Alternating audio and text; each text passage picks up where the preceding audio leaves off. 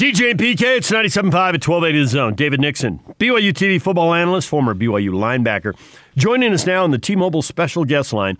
T-Mobile and Sprint are coming together to build the best wireless company around. Visit T-Mobile.com for online services and local store availability. David, good morning. DJ, how's it going? It's going well. You better say hello to PK or he's going to haunt you the whole interview. Well, here's the thing. But with PK, I never know if he's on or not. He's always doing remote stuff from his houses. He's out golfing. I, I never know if he's co-hosting or if he's just taking another day off. Wow. Another day off. What am I, a Impressive. retired NFL player? oh, nice. You're an entrepreneur. Uh, Hey, do you know what his all- do you know what his nickname for Lone Peak High is? Have you ever heard that? no, I should know because I got my nephews that play there. What is it? Hit him, BYU Alpine. Solid, fitting as well. BYU Alpine. That always cracks me up.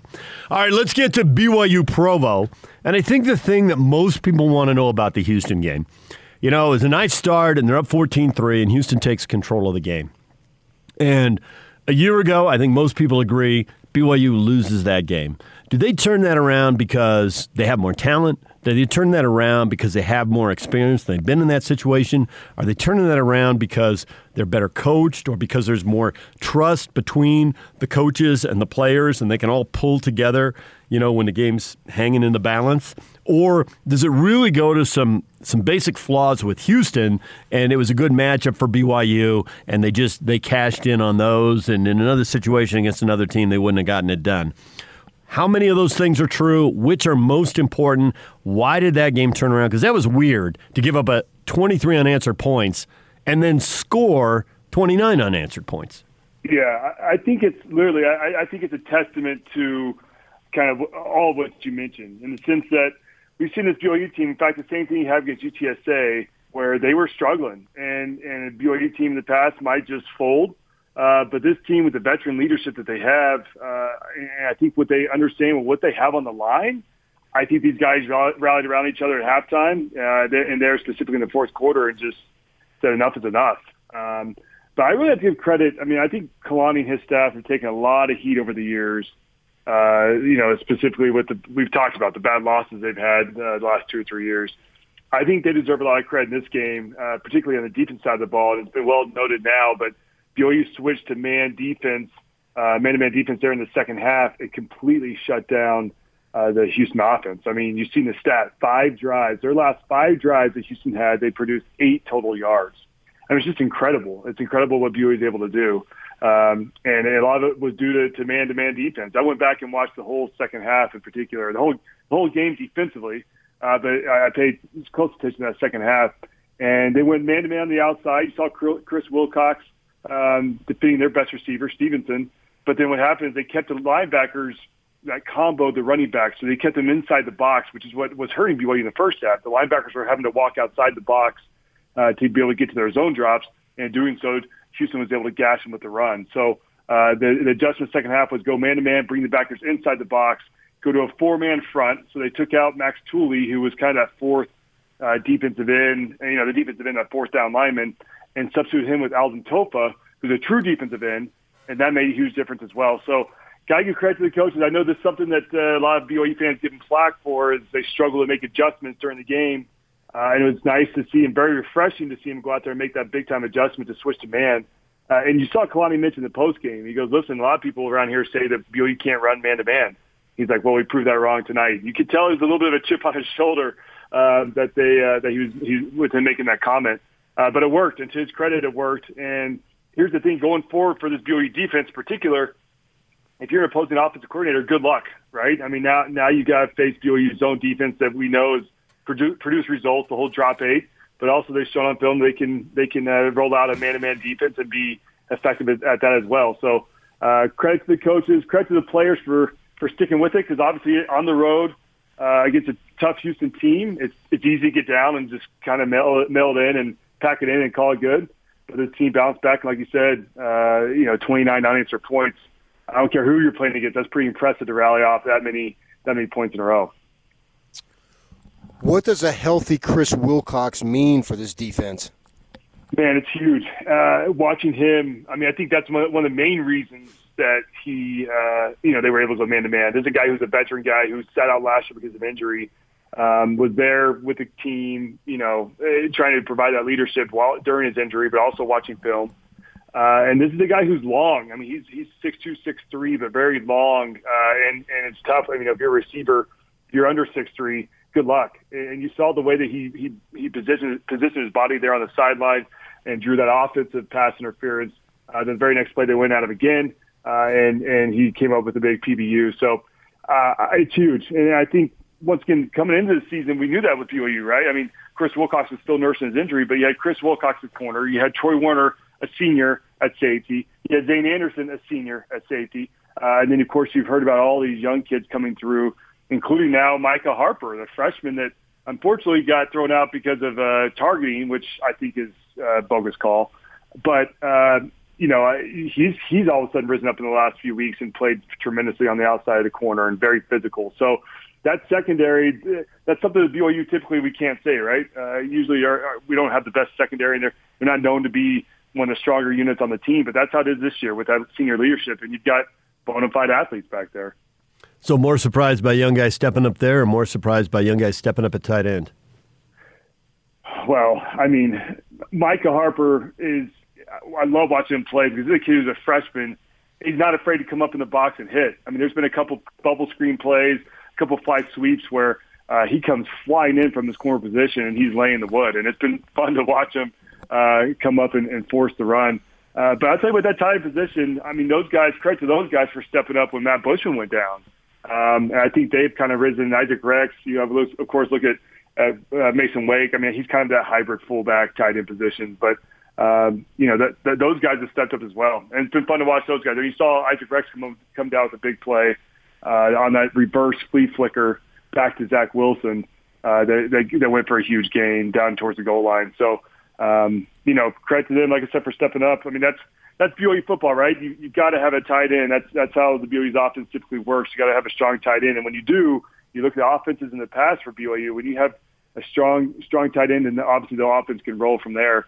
Uh, and and that's what's happened this year. You've got guys that are stepping up, and it's been fun to watch. I mean, this offense is clicking. And here's the thing: the reason it's clicking, you've got a guy in Zach Wilson who is just so far along with with his mental game, uh, but he, in the fact that he doesn't miss a lot of reads, and and he's finding his open receivers, and sometimes the windows are very small, and he's still finding a way to fit the ball in there. I mean, 25 to 35 for 400 yards. Uh, it's impressive, and it's, he's not only is he doing it against Houston, but he's doing it week in, week out. I think that's why now you're seeing the national hype behind him. But um, it's fun. It's fun to see him at quarterback. He's making smart decisions. 12 touchdowns, one interception on the whole season, which is obviously a phenomenal ratio. Usually, you want to see four to one, and and he's obviously well past that. What type of concern do you have on the short yardage situations? Because that wasn't very good. Yeah, it was bad.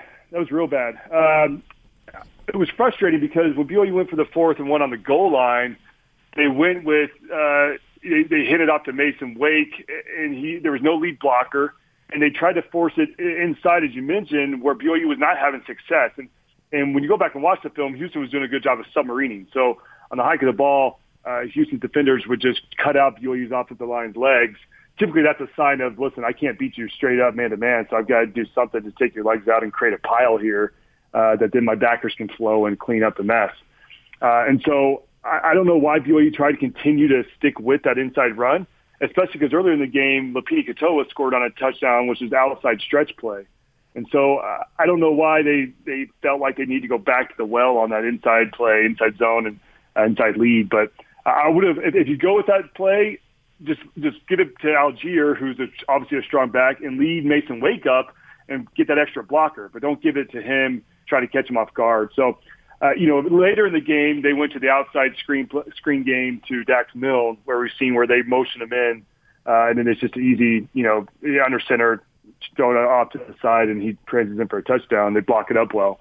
So they started to attack the edges later in the game, but on that on that one uh, series, when they kept going back to that inside run and it just didn't work, it was baffling that that was their play call on fourth down. So listen players, there's a lot of things they get to learn. Uh, you know, watching film, and I think coaches do the same thing. I think they'll go back and say, listen, that, against Houston in particular, it didn't work, and so obviously, if it's not working against somebody else in the future, we got to we got to abort and uh, go another direction. Our defense is going to sell out to stop Dax Milne now, 184 yards. That's just a huge number. I mean, that's the crazy thing about this offense, right? I mean, for the first few weeks, it was Gunnar Romney. We got to sell out to stop stop Gunnar Romney, and then of course Gunnar goes down with a with a hamstring.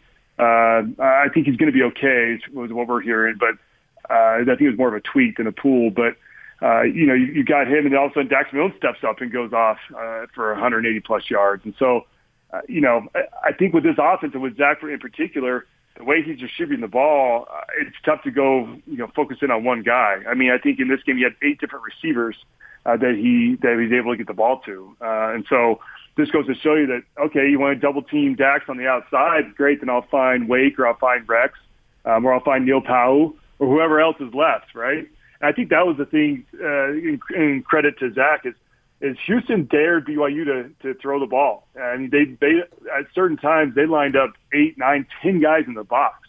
Uh, and going back to your question earlier, um, PK, they, that's what they did on the short yard situation. They had literally 10 guys in the box, which is insane. And of course, BYU had, was in 13 personnel and they had it in there packed in tight, but, uh, still crazy. That's, they're, they're, you know, trying to dare you to throw the ball. And so now you fast forward to the game and Dax would have one on one on the outside repeatedly, and and Dak made him pay. And that's what you do. I mean, you watch Dak, you, you watch Dax Milne's release and his route running.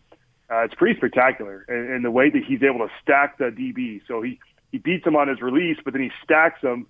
So the DB's now on his completely on his back. He's not on his hip, but he's on his back, uh, which allows Dax to really control it. He can slow down and create some separation for the ball, which is what happened on a third and 15.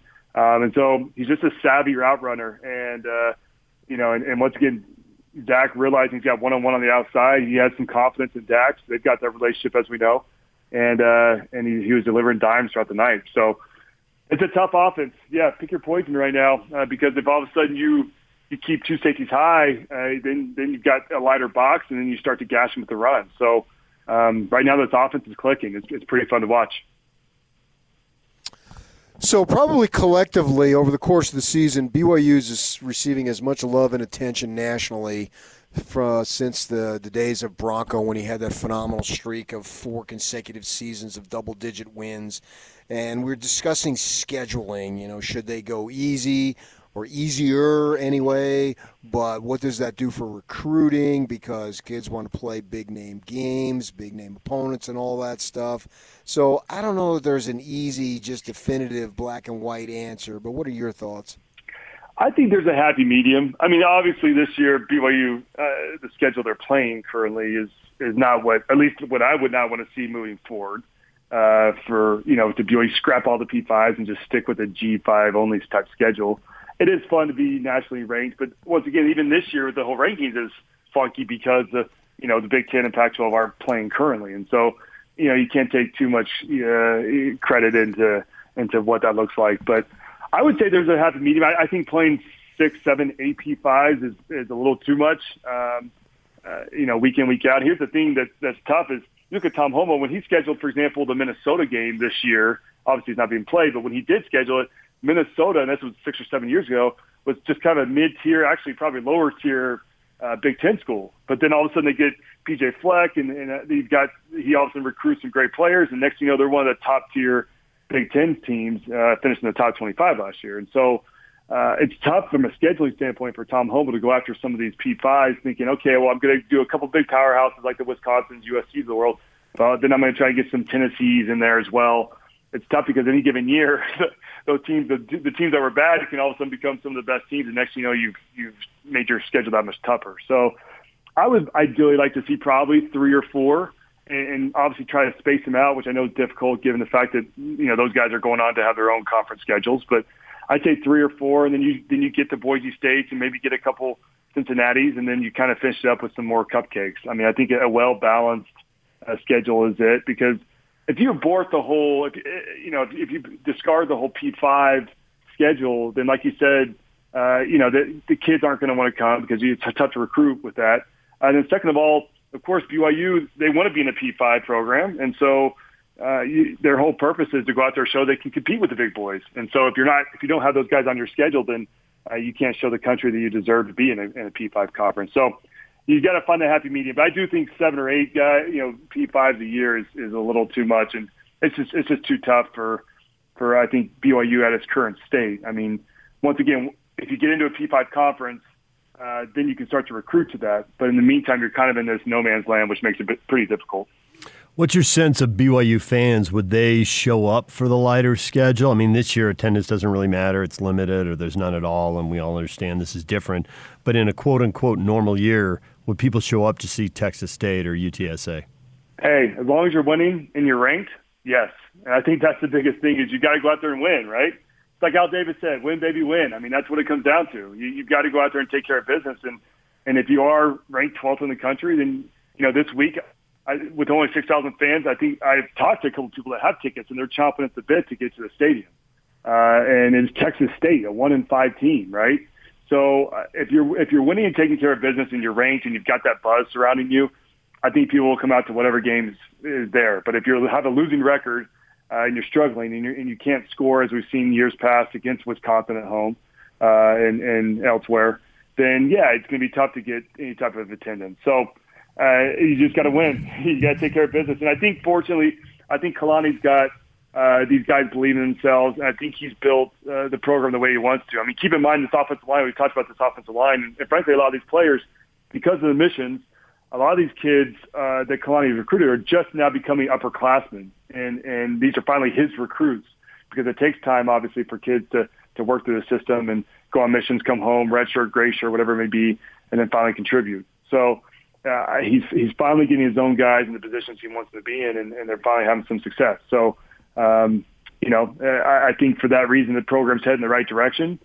You know, it'll be interesting to see what happens with Zach if he leaves after this year. I think Jacob Conover, uh, we, I saw seen him out there in pregame uh, warming up. He's got a nice cannon. Uh, he looks good. So I think he's kind of the heir to the throne. Uh, Baylor Romney will probably have something to say about that if Zach does leave, but um, I think I think they're in, a, in the right spot and in the right in a good position. I, moving forward, I think they've got some good talent, and um, they're now starting to. We talked about this a few weeks ago, right? You've got a lot of you had a lot of freshmen on this squad this year, or excuse me, a lot of junior seniors that started as freshmen, and and, and now they've worked their way through, and there were some growing pains with them as younger kids.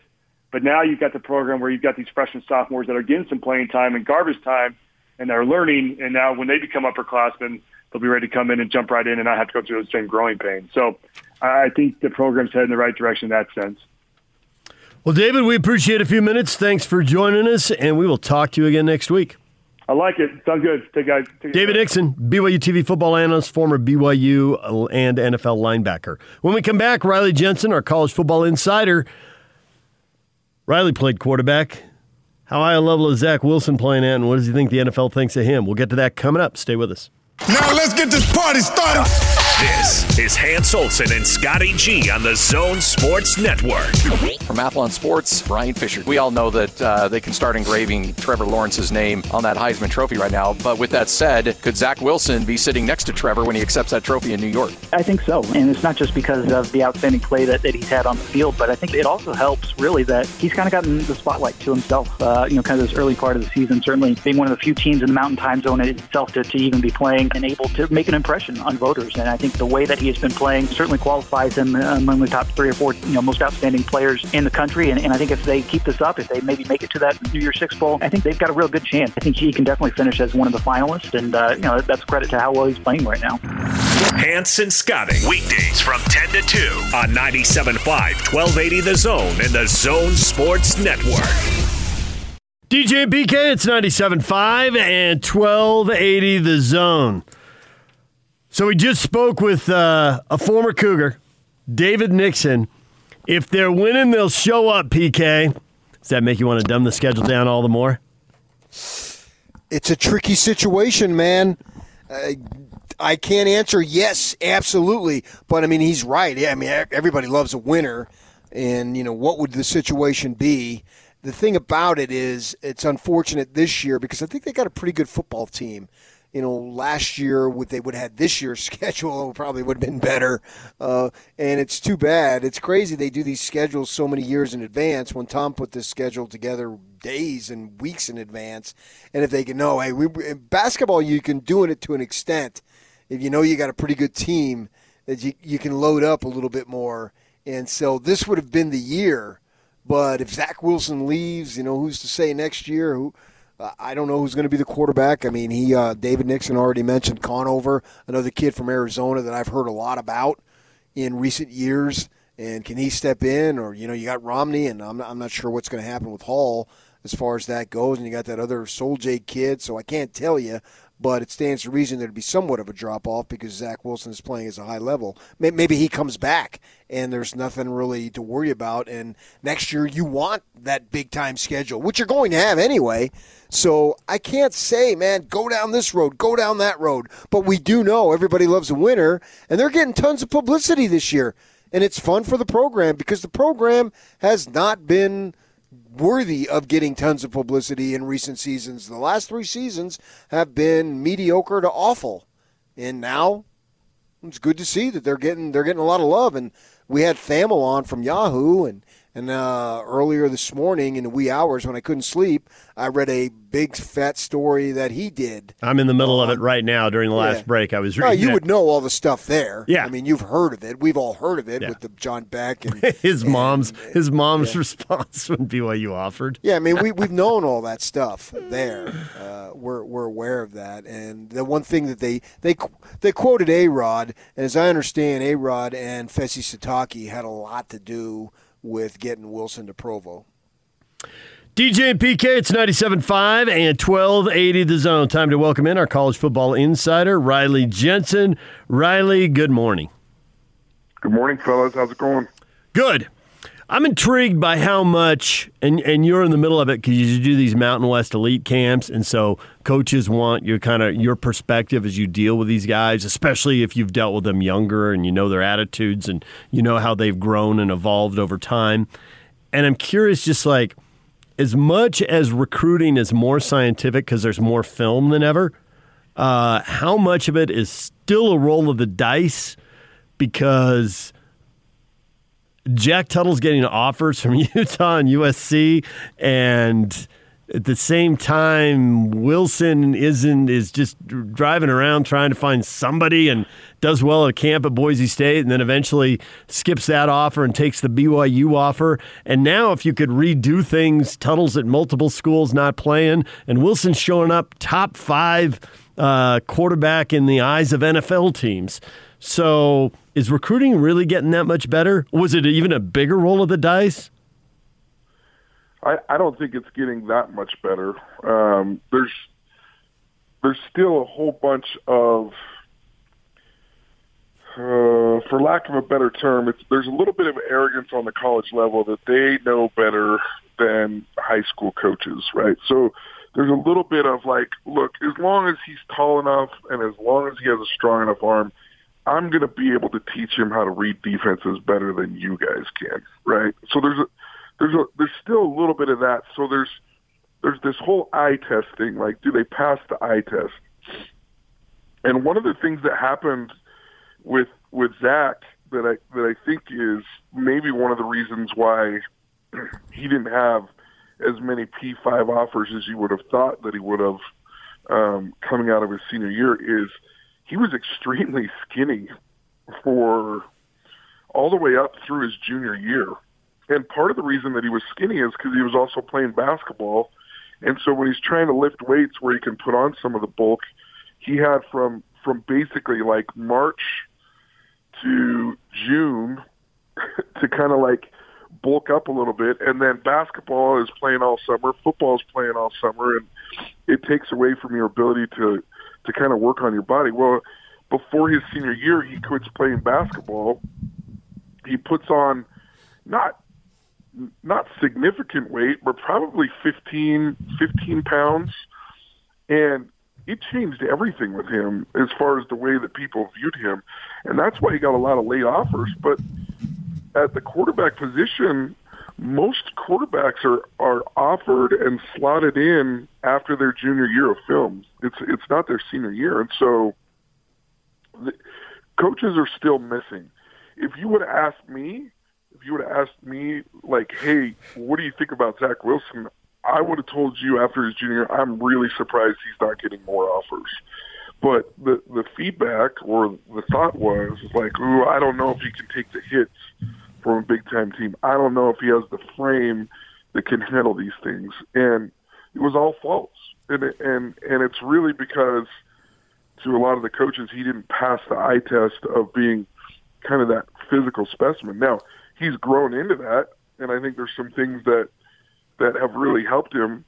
But I think the difference personally between Jack Tuttle and Zach Wilson is sometimes it's good not to get everything handed to you or offered to you right away because if it if it's not the right kid, if it's not the Peyton Mannings of the world who who realize that the work just begins when you get those offers, it can play games with your minds like you like you deserve it or that you're entitled to this, you know, the, the blessing of playing in the NFL.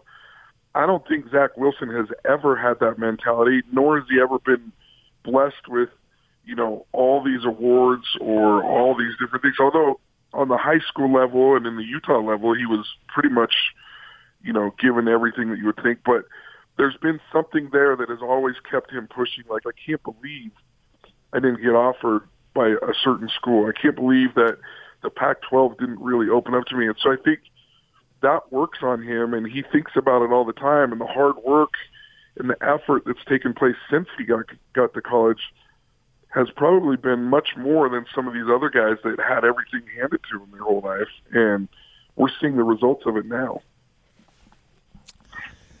What I find fascinating in terms of talking about the recruitment of these quarterbacks is that some schools will only offer one, and it's like uh, you know you brought up Tuttle, and as we understand it, he wanted Utah, but he didn't want anybody else recruited. Utah says yes. They pass on Zach Wilson. Surely they could have used Zach Wilson in their program, no question. Then you look at SC. Right now, to my knowledge, they've got commitments out to many quarterbacks. They've got commitments from two four-star kids uh, this Garcia kid who's now in Georgia from the LA area trying to find a place to play. And then they got another commitment there from uh, another kid in California. And then we know they offered the Corner Canyon kid because he's been talking about it on Twitter. Uh, what is your philosophy as far as what works best from the college standpoint? Because why do some only say we're going to stick with you and that's it, even if it means overlooking a kid right down the street? And other programs, well, we'll take two or three or four commitments, and then maybe we decide, well, oh, we're actually only going to sign one or two of them. Yeah, I think I think there's this whole there, there's a real difficulty in in offering and meaning what you say and say what you mean, and I think the University of Utah, you know, they they try to take the high road, they try to do it right, they tried to show their commitment to a kid, and it obviously didn't work out great. Um, and then you have other places that are like, and and I and I I I have been looking at the USC situation just because I know of Jackson Dart and all that kind of stuff, and I'm like, why would they offer Jackson Dart right now? Well, to me, when you start offering more than one kid, it means that you start watching it, or you start watching another kid, and you're like, I don't I actually don't like the guy that we offered as much as the the new guy that we're offering, and so we're hoping that he'll decommit because we offered this other kid. Now, at USC, that might not work out. You might have to take two guys, or you might have to like make a hard decision and say, "Well, I know we offered you, but we're now taking that offer off the table." But they can save face by offering a new guy and everybody going, "Hey, I thought you were in love with me," and and USC is kind of like, "Yeah, I kind of changed my mind. Like, I, I don't, I don't want to date you anymore." And so, it's it's just a really interesting. I I think coaches are in a little bit harder situation than than you would think, and especially at the quarterback position because these quarterbacks are demanding so much coming out of high school now. Like like in the situation of Jack Tuttle, we're like, well, if you offer me and I commit, and you offer somebody else, then I'm gonna then I'm gonna open my commitment to to to somewhere else, and I'll and I'll leave. And it's like, okay, well, I really want I really want this kid, like I really like him, and I guess I have to play by his rules right now. But it, it can lead to you missing somebody like Zach Wilson. But I, I, this is what I'll say that's really interesting, and I have some insight as to you know the recruiting of Cam Cooper the recruiting of Zach Wilson, and so just take this in general terms. But um, I know for a fact a kid that was offered by almost every school around the country. And, you know, when I talked to Ed Larson, the head coach at Lehi, about this, he's like, oh, yeah, this is totally true. He said there was only three coaches, and there was, you know, Cam Cooper had, I don't know, I'm, I'm, I want to say he had over 50 major Division One offers, right? He says there was only three schools who really did their homework, who came and and they said, "How is he off the field? How is he, you know, as a teammate? Is he about the team or is he about himself?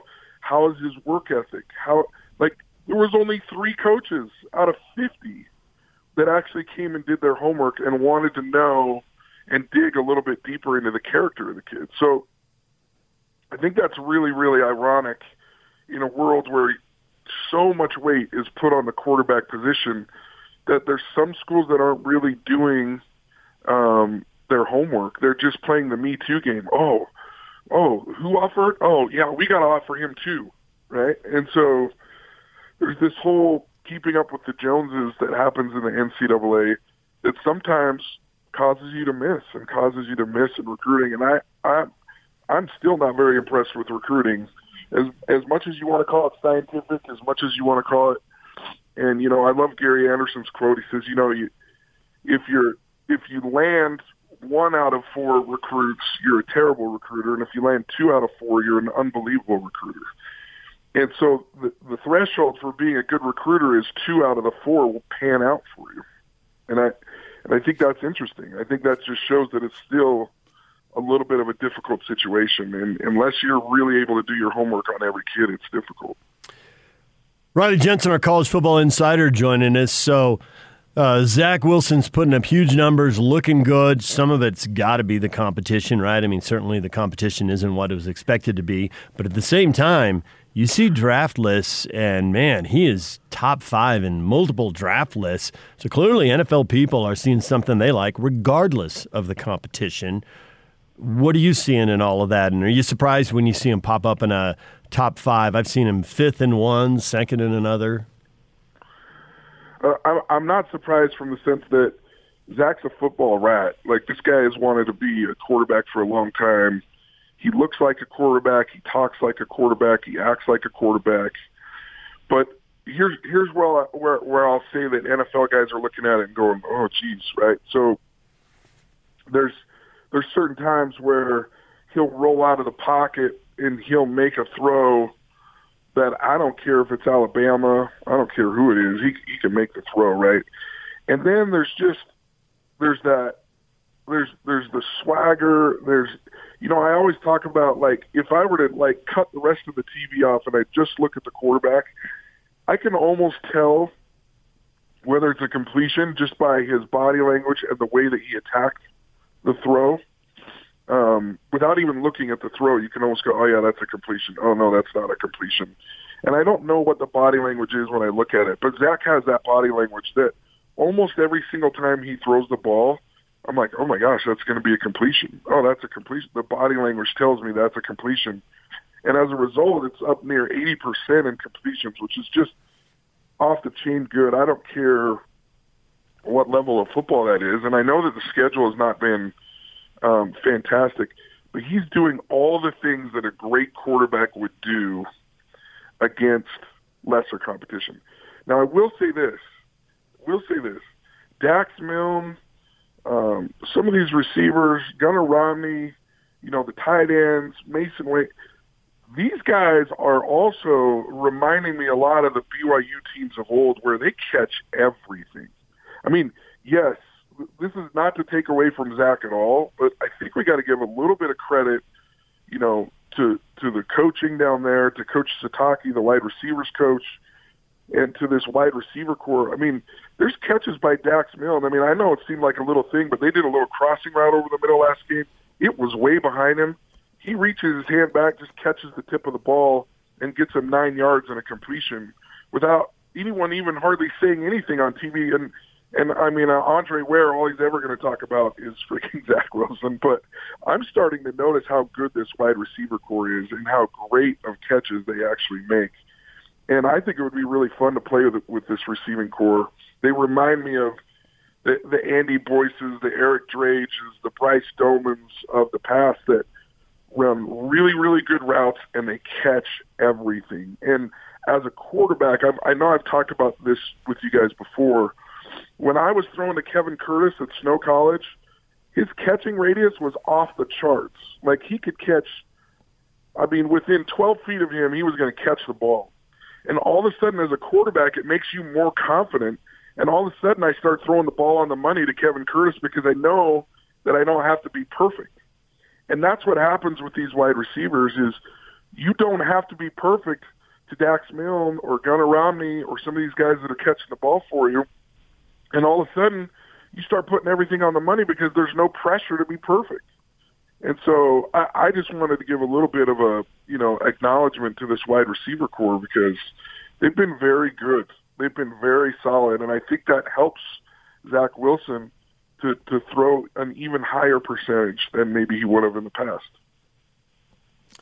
Knowing what you know of DJ Riley, do you think he would prefer a PBU or a PB and J?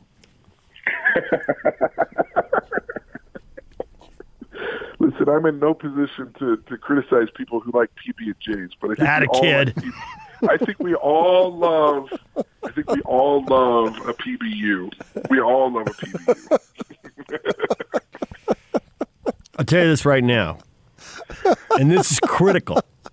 And I'm not kidding about this, despite the fact PK's, PK's if it's peanut butter and jelly, I'm out. If it's peanut butter and jam, I'm in. The jelly is a strained and has no fruit chunks. I'm about the think I- jam. You know what? I, I think this is this is a serious conversation. Dang right it what is. I want what I want to do is I want to I, I want to add a little flavor to you. Like what what do you think about peanut butter and honey? Negative. Negative. Negative. You're negative. It's a no go. No, I decided peanut butter and honey a long time ago. Mom got all healthy and tried to hook me on that when I was 10. Dad came in, waste of time. grabbed the strawberry jam, slathered it on the bread. When you squeeze the sandwich, I don't want a big gob coming out of my hand. That's gross. But I want a little bit leaking around the side. Gotcha. Gotcha. I, see, I'm with you with the peanut butter and jelly, but I'd probably go a little bit of peanut butter and honey sandwich every once in a while. Ma, is it World War II? You're just changing the color of the bread. Let's put a little jam on there. Come oh. on now. Wow. No, Well, I had to hear. My parents were just old enough. I heard about rationing during World War II. Stop it already! it. We all heard about it. Oh my gosh! But, but dude, I didn't know peanut butter and honey was a rationing thing. It tastes pretty good. No, that's a health food thing. That was mom just trying to get super healthy with me. Dad's like, yeah, a few time. grams of sugar, whatever. Here, have some jam. Had it, kid, Dad. Had it, kid. Gobs of it coming out of my hand. No, no, I'm that's gross. out. That's gross. I don't want that. That's gross. It's not. It's disgusting. oh my God. But a little bit so- leaking out the side. That's no big So deal. one more question. One Yeah. more question. Creamy peanut butter or chunky peanut butter? Chunky, obviously. oh man, please. good call. Good call, man. You're Not you're creamy my heart. nonsense. Oh yeah, discuss this with my Chunky wife. somehow for DJ seems appropriate, doesn't it, Yeah, Riley? That a kid. Fat humor. Thank you. Body shaming. All right. Wow. I meant in the peanut butter. Whatever. Wow. I don't think you did, Wow, but that's your that's your Wow. PK. Yep. Uh, There it is. That's awesome. Uh, wouldn't it be appropriate for him to eat eat chunky? That's all. I mean, you guys extrapolate in areas that are not intended. Shame on you. All about the chunky peanut butter. All right, there it is. We broke down the peanut butter and jam and the quarterback play at BYU, and somehow they go together like peanut butter and jam, not jelly, jam. All right, thank you, Riley. We appreciate it. Thanks, guys. Love right. being on your show. All right, there he is, Riley Jensen, our college football insider. Coming up, Yak has been running back and forth, doing double time, double time. Uh, the Utes are having their availability, checking in with some of the players. Kyle Whittingham is coming up. Uh, you know, one of the, I don't know if people know this, PK. You and I do because we went up there and talked to him, and we were midway through the interview, and we just looked at each other and, like, well, young, and he's not young anymore, but at that point, young Nick Ford is a talker. He's a good interview. Uh, he's up today. So we can talk to the uh, hear from the Ute offensive linemen as their availability continues as they continue the countdown to November seventh and the opener with Arizona. That's coming up in the nine o'clock hour. Stay with us. Nothing else matters, fellas. Every day we go to work. Football is back, and the Zone Sports Network has you covered as the Cougars continue to bulldoze through their schedule and the Utes and Aggies get set for the start of their seasons. You gotta go faster, faster. Nobody will bring you better coverage of your team than the Zone Sports Network.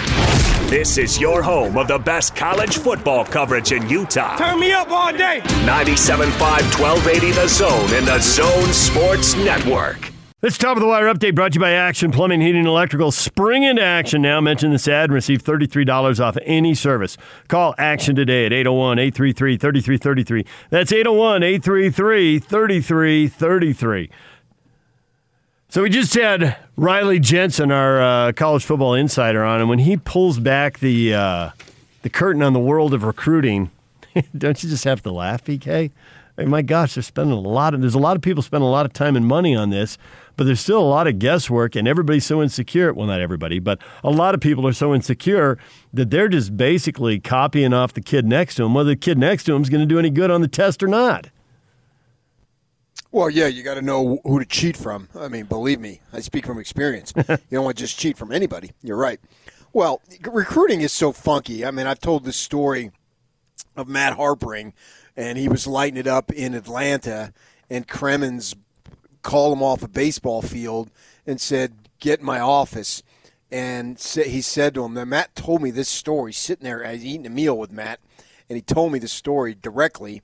that uh, Cremins brought him in, saying he was getting a bunch of heat. And this was his, Matt's end of his. He was playing baseball his senior year, so you know that's in the spring after baseball, uh, basketball season, obviously. And he said that uh, Cremins told him, "Yeah, I'm going to give you a scholarship because I'm getting heat for not offering a local kid. You know, I'm going to give you a scholarship, but don't you can come here, but don't expect to play." And and Harpring started all four years. Started the very first game as a freshman. It started all four years and goes on and has a pretty good NBA career. So you, you, there's a lot of that going on, and we've heard that. I've heard from guys tell me in the business that yeah, once SC offers you, if you're a three star, all of a sudden you become a four star. and Bronco with the uh, pizza delivery guys uh, comment that he used, and I was just looking up uh, the other day. I don't even remember why. Uh, Brian Johnson was uh, considered at best a two star quarterback coming out of Texas.